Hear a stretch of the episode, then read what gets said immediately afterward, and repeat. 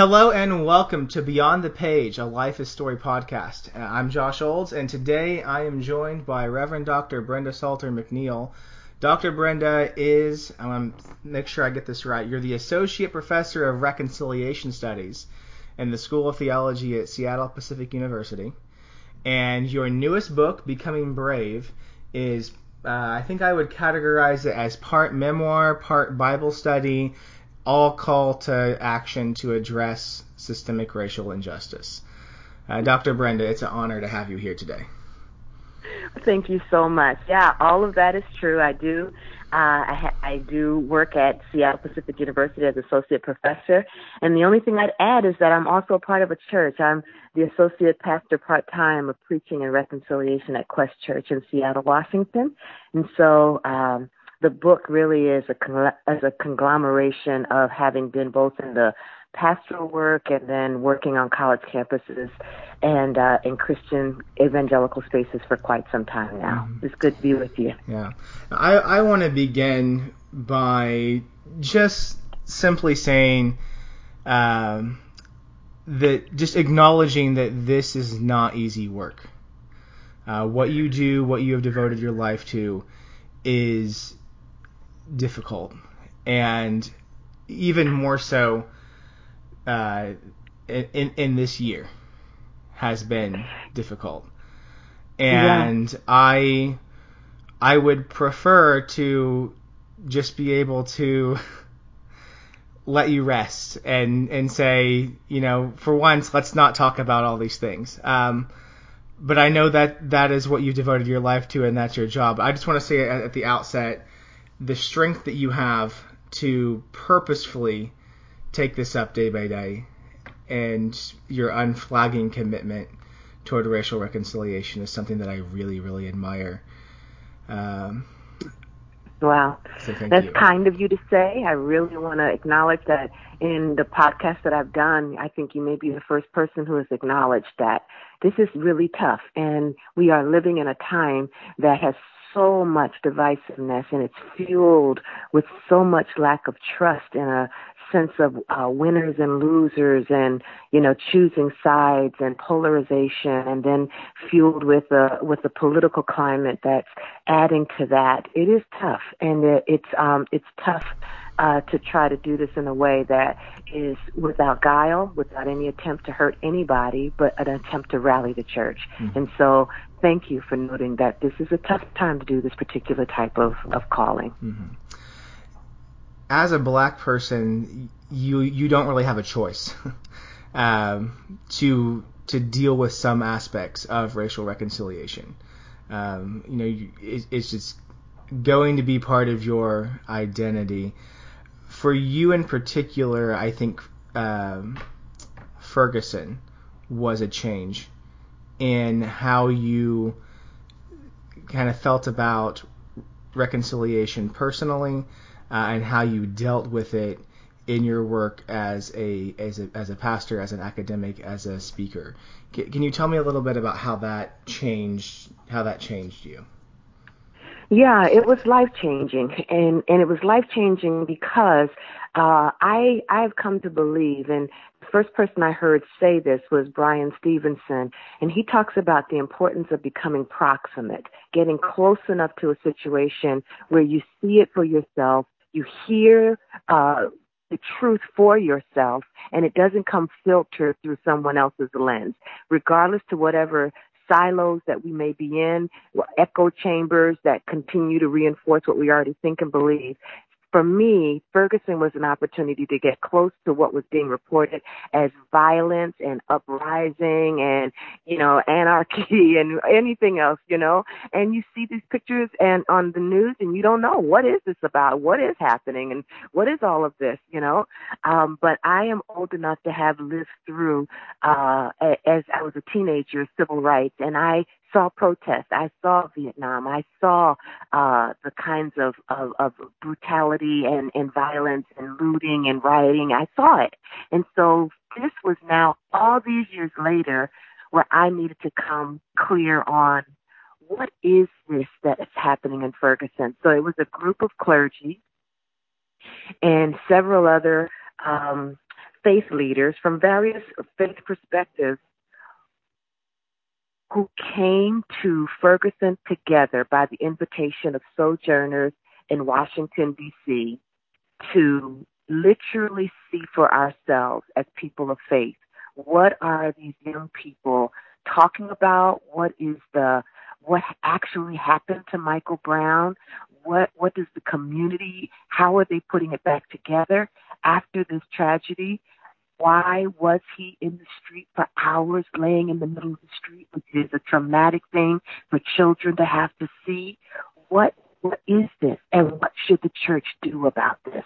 That's what I think was the beginning of an opening for me that caused me to really come to the conclusion that I couldn't avoid this. This was not some rebel-rousing group of people in the street.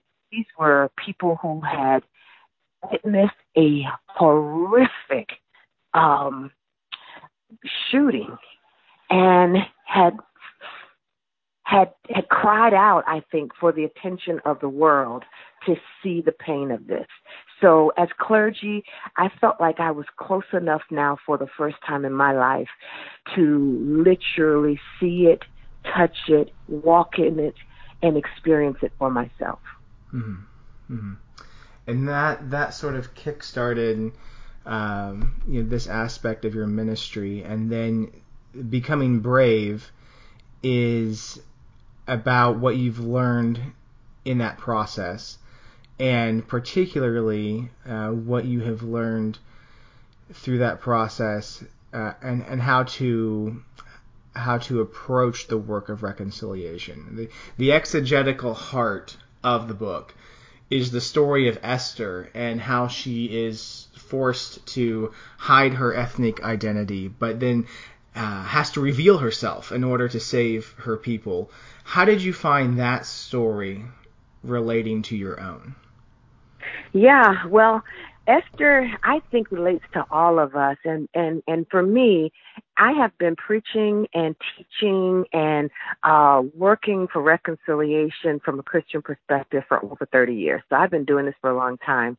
And I am not shy in the least, and nor have I been timid. You know, I have been pretty clear about the call of God on the people of God to be ambassadors of reconciliation. I've said it over and over and over again. But what changed the Becoming Brave and how Esther becomes my narrative is I tried to do it in a non-threatening way. So Esther finds herself in a political, social climate that is demanding leadership, but she is trying to figure out, how do I live in this palace that I have been given access to power and privilege, and I have a position? I didn't go looking for it, but here I am. So, but I don't want to reveal or become threatening in this environment, because the queen before me who stood up for herself is no longer here. She was banished. And so I think many of us as evangelical Christians find ourselves in this. I want to be on the right side of justice. I want to be on the right side of reconciliation, but I don't want to disturb too much of the status quo that would cause me to appear as if I'm some kind of a threat or a violent person or an angry person. And I bet I'm talking to many people who are listening to your podcast who feel like that. And so for me, the way that showed up is that I didn't talk about controversial issues directly, because I knew that they were hot button topics that would cause a sense of divisiveness and a sense that people would think that I had some political motive that I was trying to push, right? So I didn't bring up immigration. I didn't bring up abortion. I didn't bring up sexuality, because I know that those are types of topics that people kind of put you in a camp, liberal or conservative or whatever the moniker becomes for trying to label a person as having some off-centered, non-biblical reason for what they're doing. I hope that makes sense. And so that was what I was trying to avoid. I wasn't trying to avoid preaching with power, nor was I trying to avoid being prophetic, but I was trying to respect the breadth of the audience that I was speaking to in hopes that if I could convince them that this was biblical and not anything politically motivated by my part, that somehow the people of God would hear the word of God and would begin to live like that. But that didn't happen. At what point did... Because like all of that sounds like, yes, that's exactly what you should be doing. Of course they should be swayed. If only my arguments were better. If only, you know, it's... To those to whom this makes sense, it just makes sense. And because I've been there, and I say this as, you know, as a white male. I've just come away in so many different areas, you know, racial issues being one of them, where I'm like, I don't know how I can make this any clearer to the people who are of my group, you know, white evangelicals. I don't know how I can make this any clearer. So obviously we have to change our tactic a little bit. What has been the change then for you? Yeah, the 2016 election was a huge wake-up call for me. I was literally devastated, and I'll tell you why. It wasn't because of who won, and I'm very serious about this. It was more the message that over 80% of white evangelicals condoned, and still do, I have been a Christian following Jesus since I was 19 years old. I became a Christian as a college student, and the Christians that I lived around in the church that I grew up in, they taught me that there's a certain way that we consistently live our lives. And it's not to say that a person can't sin and be forgiven. Of course they can. But there was a standard by which a life lived was a part of the qualification for leadership. So the kinds of things that were being said and heard, that everyone heard, groping of women, the disparaging of people from other countries, mocking the disabled. I heard once I could stand in the middle of Fifth Avenue and shoot somebody, and I wouldn't lose. I still wouldn't lose anybody. And that's just not the people of God I know. Those are not the people of God that I saw living the life of faith. And so it could have been any other person from any party, because partisanship and politics are not the same. Partisan is what party you choose and what platform you prefer. Politics is policy, and that means the policies that impact people's lives. And I'm finding that I'm having great angst with a Christian community that continues to justify the types of policies that are destroying people's lives and don't seem to care at all. And that is what caused me to have to become brave. Now I know that in my attempt to avoid politics, I was actually not talking about policies. And I had, unfortunately, conflated partisan with politics. So I'm not trying to be partisan, but I am going to talk about policy. And that's what Esther had to do. She had to come to the conclusion that people's lives are being destroyed. And so I'm a mom, you're a dad. And to think that children were taken out of the arms of their parents as infants, and they have no idea where the children are and can't quite get every child back to the parent. If someone took my baby from me and I couldn't find my baby, that would devastate me.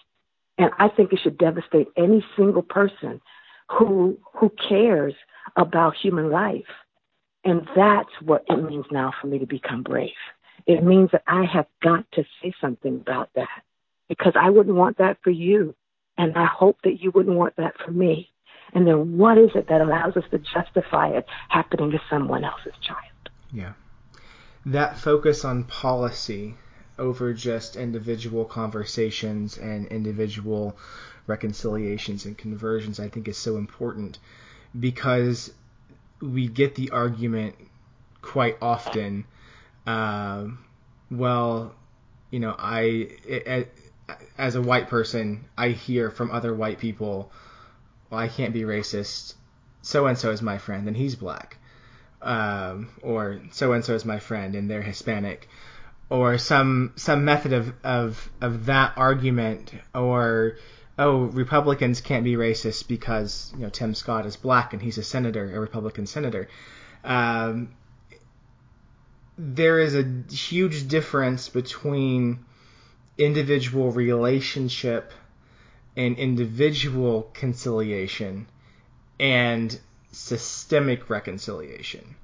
So as we've moved from this you know, sort of individualism, just so that we're on the same page, can you define systemic racism for me, and maybe give me some examples for our listeners of what sort of systems and structures we need to be looking at when we're seeking to bring about reconciliation?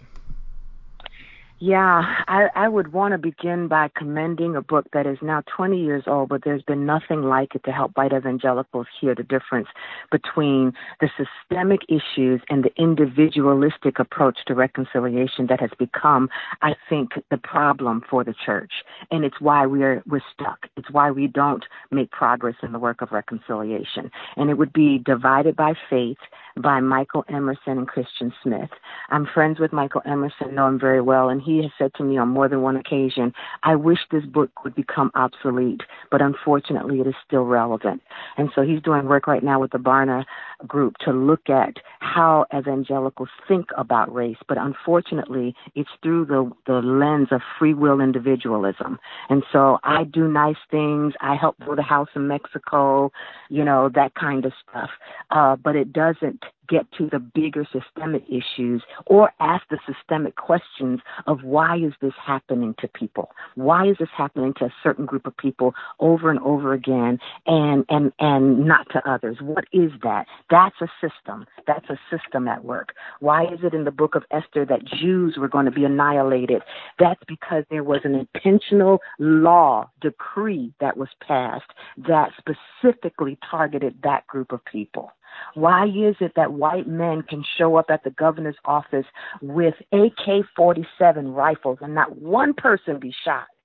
And a man who is trying to break up a fight to get back in his car with his 3 children waiting on the back seat and be shot in the back 7 times and then be supposedly a threat because, now this is what I'm hearing, he had a knife under the floorboard of his car.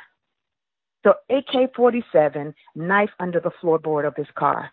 And that kind of stuff is what I continue to hear white evangelicals say to me to try to explain why so many black people get killed, shot in the street, and a young man can walk down the street with a rifle hanging off his shoulder after having just killed 2 people in the middle of the street, and he go home and spend the night without one shot being fired. You see, those are systemic problems in our country. That is the kind of conversation that white evangelicals must be willing to have because there's a discrepancy happening there. There's a reason why black and brown bodies are suffering and indigenous people are without help around the world, around in our country, around the issue of environmental justice. Why is it that more kids have asthma in places where dumps, toxic waste can be dumped and therefore impact the air quality that they live in, where other people will decree and vote this way, not in my neighborhood? Those are the kinds of things I'm talking about. Those are the kinds of things that white evangelicals won't talk about. And those are kinds of things that took people like me to Ferguson, because they're people, young people, white, brown, black, young, they are now saying that they don't believe in the church because they see the hypocrisy. Mm-hmm. And I don't blame them. Yeah. Yeah, I remember writing, you know, hours after the 2016 election had concluded and just saying my primary fear is for what this means for the church. And 4 years later, I pretty much see that fear play out. I had so many, you know, friends, family members, people of my group who said, I'm going to vote for him. I don't like it. And we will hold him accountable. We will hold this administration accountable if they step out of line. And that has either not happened, or the white evangelical definition of what it means to be in line is way different than what I had thought it was prior to 2016. Do you feel like did the election of Donald Trump, did that simply reveal where we were at in terms of race relations in America, or did that election actually change things as people shifted their policies to be more like the person in power? Reveal. Let me say it again. Yeah. Reveal. It's always been there, and that's why I've been preaching about this for over 30 years. And I've been saying it over and over again in hopes that it would cause us to grapple with what was true of us. The fact that our churches look the way they are, the fact that there's so much segregation in our congregations, and that if, in fact, we seem to have a worship leader who might be from a different ethnicity, or we sing a song or two in Spanish, or, you know, from Africa somehow, or we built a house in Mexico somehow, that has given the church a sense that they're engaging in reconciliation. And we're not. We're trying not to look racist, but that's different than trying to actually heal this nation, heal this world, be the agents of reconciliation who demonstrate that the kingdom of God is made up of people of every tribe and every nation and every language, and that we do not disparage human beings. We believe that all people are made in the image of God. Therefore, we treat our neighbors as we treat ourselves. That's not the church. And I'll tell you the greatest problem with this. I am a college professor, and I do talk to young people all over the country, and they have lost faith in the church. This hypocrisy and this complicity and injustice and racism and sexism and every other kind of way that we try to keep people out of the church has broken the heart of young people who no longer trust us. They don't believe us, which is why the young people in Ferguson and around the country now felt as if they need to take to the streets. This is not Dr. Martin Luther King standing at the front helping people to stay calm because they're rooted in a faith. And so when people say, who are listening to me, get mad about these kids who are throwing things, and these are not just black kids, I'm telling you, these are white kids. These are kids who have had it.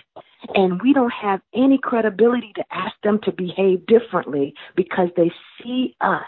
And the harm that is being done to human lives and being sanctioned through government policies, they see the injustice in it.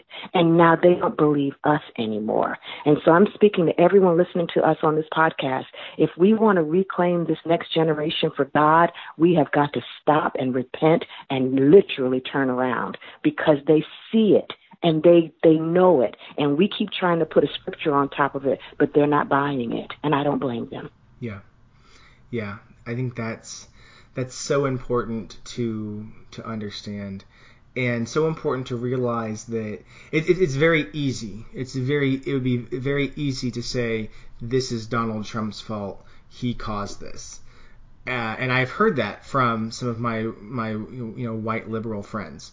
The problem with that is if you pin all of the blame on him, then that means that, 2020 election, if he is voted out, that's the end. We solved it. It's done. And that's not the case. There is so much more work to be done. There is so much more to do than just replace the person who is leading. Because in a society where... I thank Donald Trump for this. It's because he revealed what had kind of been behind the scenes. And more people were ignorant of it or had the ability to ignore these kinds of injustice, racial injustice, economic injustice, ecological injustice, and on and on and on. And he is sort of revealed and put in such blatant and crass terms that you almost have to rise up against it. But exactly. This is you know, this does not end in November of 2020. This does not end whenever he is removed from office. This is going to be, you know, this is going to be hard work for a generation to turn things around. Agreed. About a week ago on this podcast, I had Dr. Ron Sider, who had edited a book called The Spiritual Danger of Donald Trump. And we had a very similar conversation on what this is doing to young people and how those who are in their teens and 20s are reacting to the hypocrisy of the church. And, you know, he said this is going to take a generation for the church to turn this around. And that's if we begin, that's if we begin now. Because these young people are seeing what they were taught, and I've had conversations with friends who have, you know, undergone the same deconstruction of their faith and now are holding on to their love of Jesus but have no idea what to do with the church. Exactly. And they're like, this is, you know, all of my mentors, all of my relatives are behaving diametrically opposed to what they taught me to be growing up. And exactly, that cognitive dissonance is just like, I don't understand it. So it becomes very easy then to just lose faith altogether, to be like, well, they taught me all of these things, but they're not following any of them. What is true? And so it as we move toward extremism on that one side, then we end up reacting to it with extremism on the other side. Violence begets violence. How do we keep the peace? And we may have to define exactly what we mean by peace, because the absence of conflict is not peace.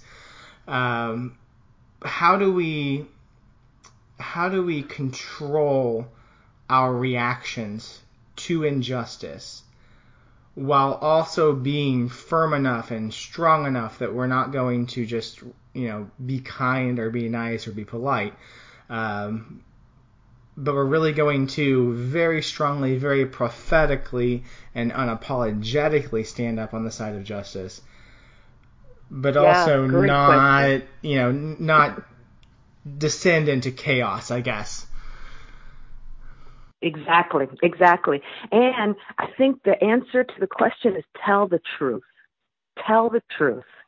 right? I think we have to tell the truth about the fact that we say that the reason this is so egregious to us as Christians, and I'm talking not particularly to when I talk to white evangelicals, supposedly this is not about the protests, it's because they're destroying property.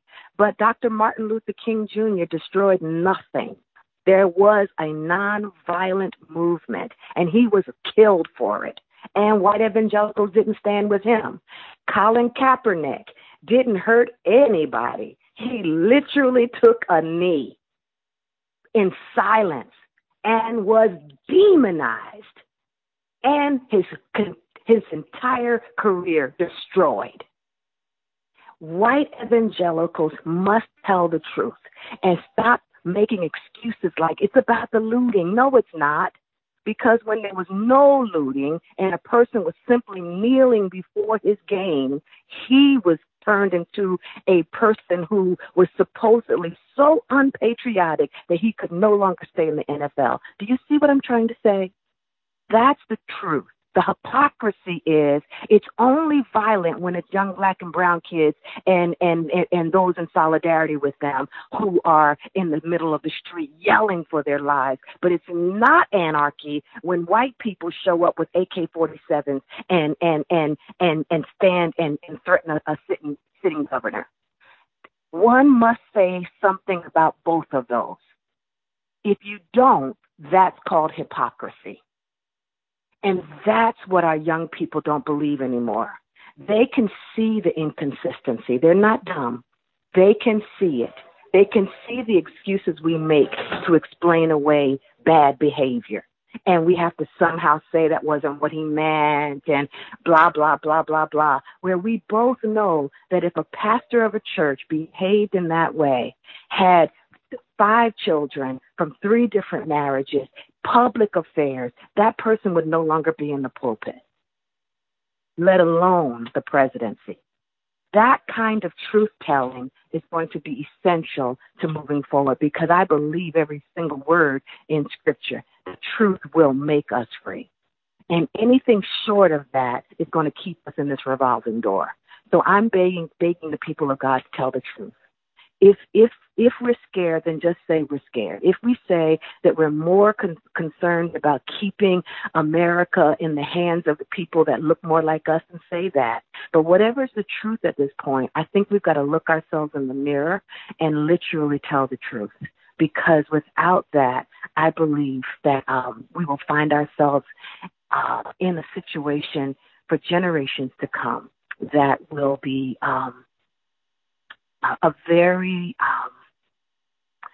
I don't even have words for it. I feel sad in this moment, and I know I feel that. But I love God. I love God's people. I love the church. I believe that we are supposed to be the healing.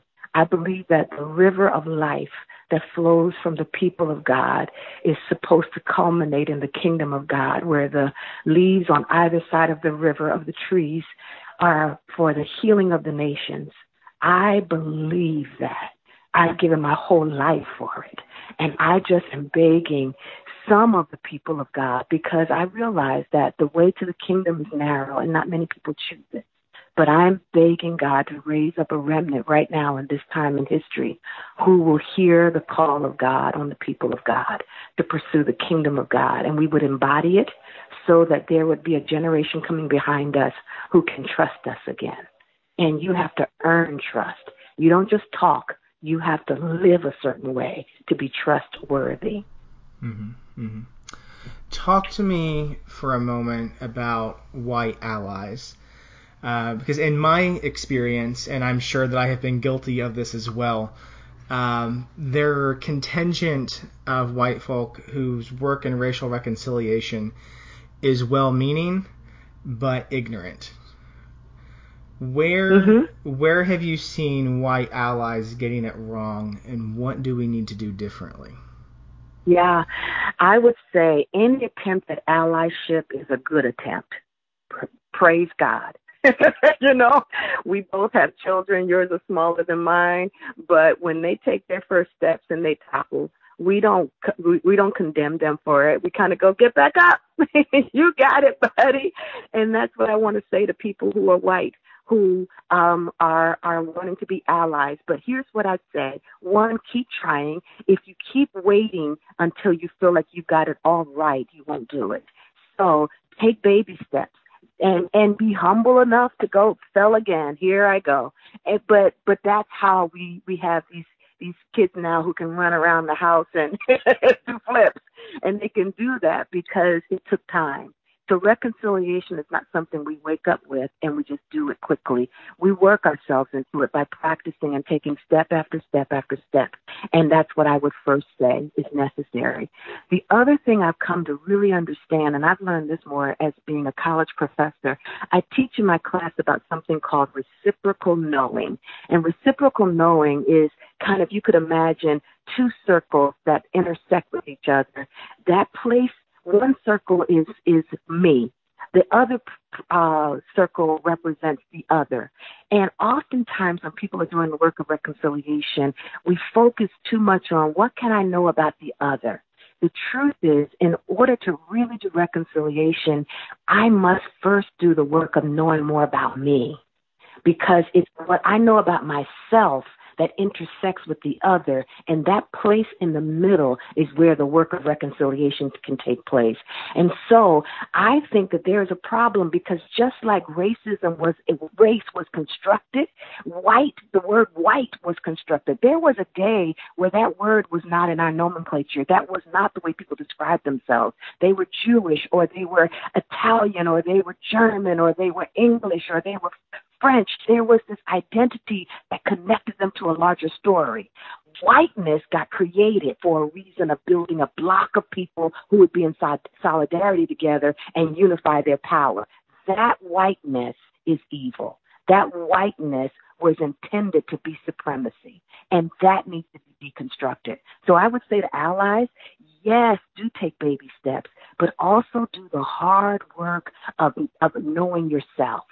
Dig deep down into your own story, into your own narrative. Where did this thing called whiteness come from? And what is the destructive nature that it has done to everybody? Because when we can begin to extricate ourselves from that, then we can begin to deal with the real issues in front of us, because we can't value in someone else that which we don't value in ourselves.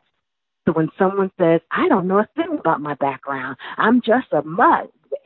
One of my students said, I'm Himes 57. And I said to him, that's not helpful, because you can't value why I care about my culture if you don't care about yours. So do the hard work of figuring that out, because that'll help you to understand why Native Americans are saying that the land matters to them. You can't hear that if you don't understand the people that you came from, and they too understood what it meant to come from that land. That knowledge of history, or lack thereof, is, I think, a large part of the problem, because we're taught to live in the present, and so we look back and we're like, okay, 1860s we solved slavery, 1960s we solved racism. We're good. What else is there? Because we don't know. We don't know what our history is. For some people, it is willful ignorance. They've decided not to know.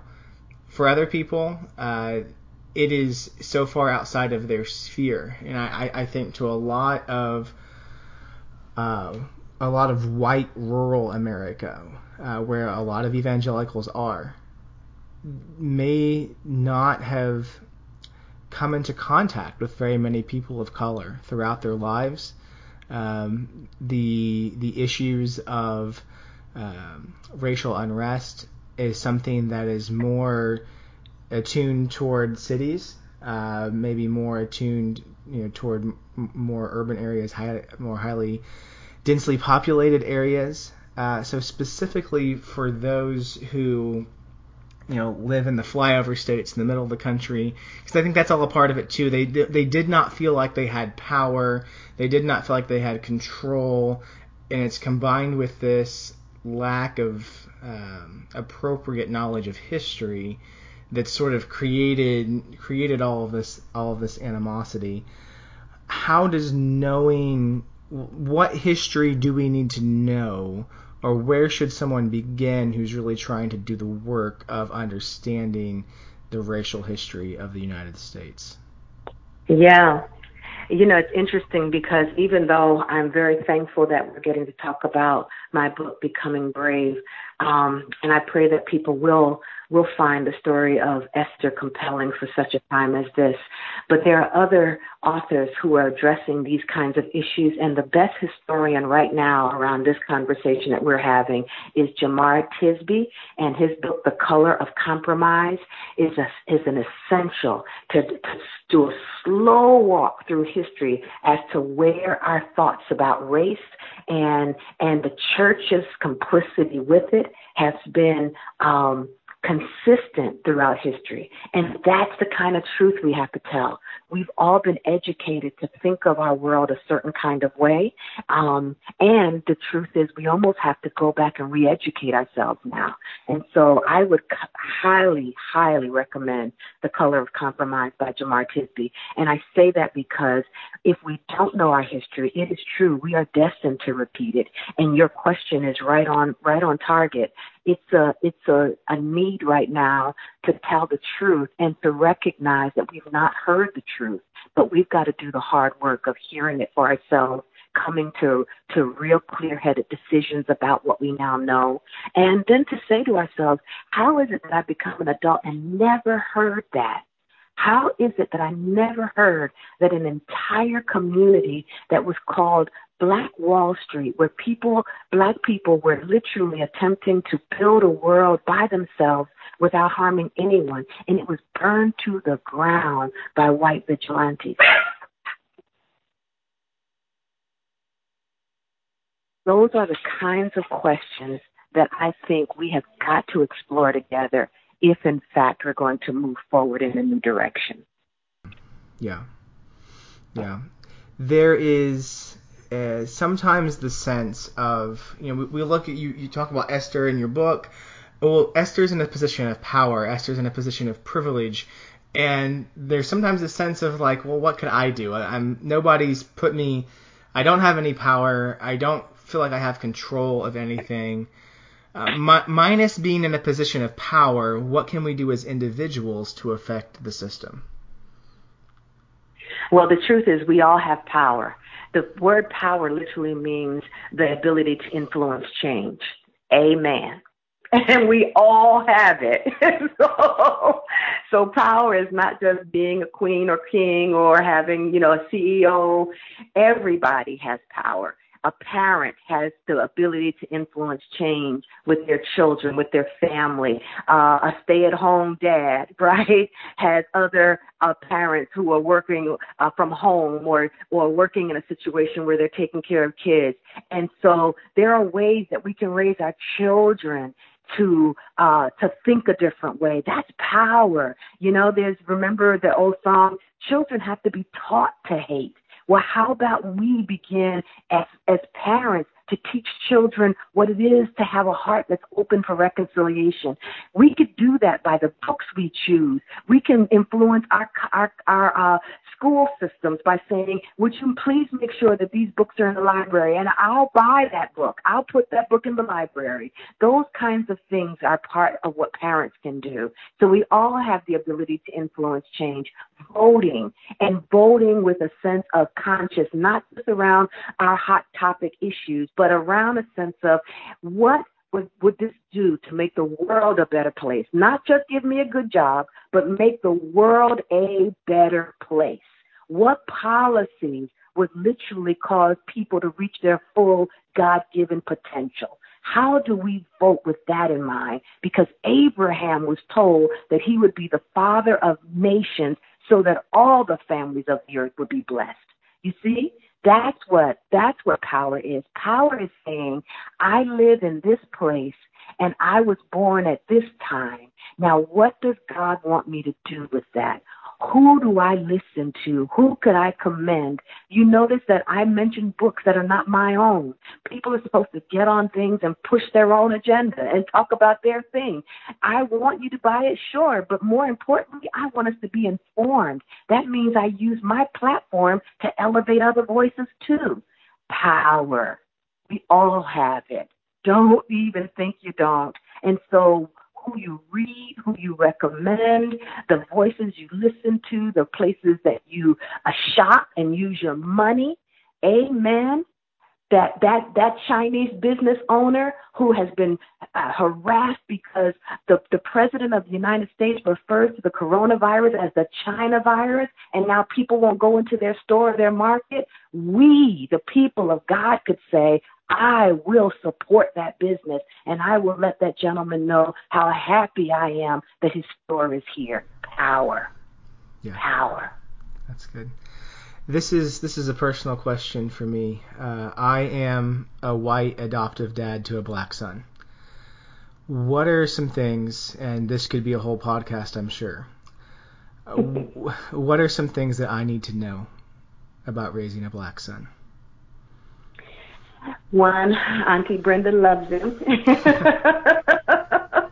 and he's got a really good dad, and that matters a lot.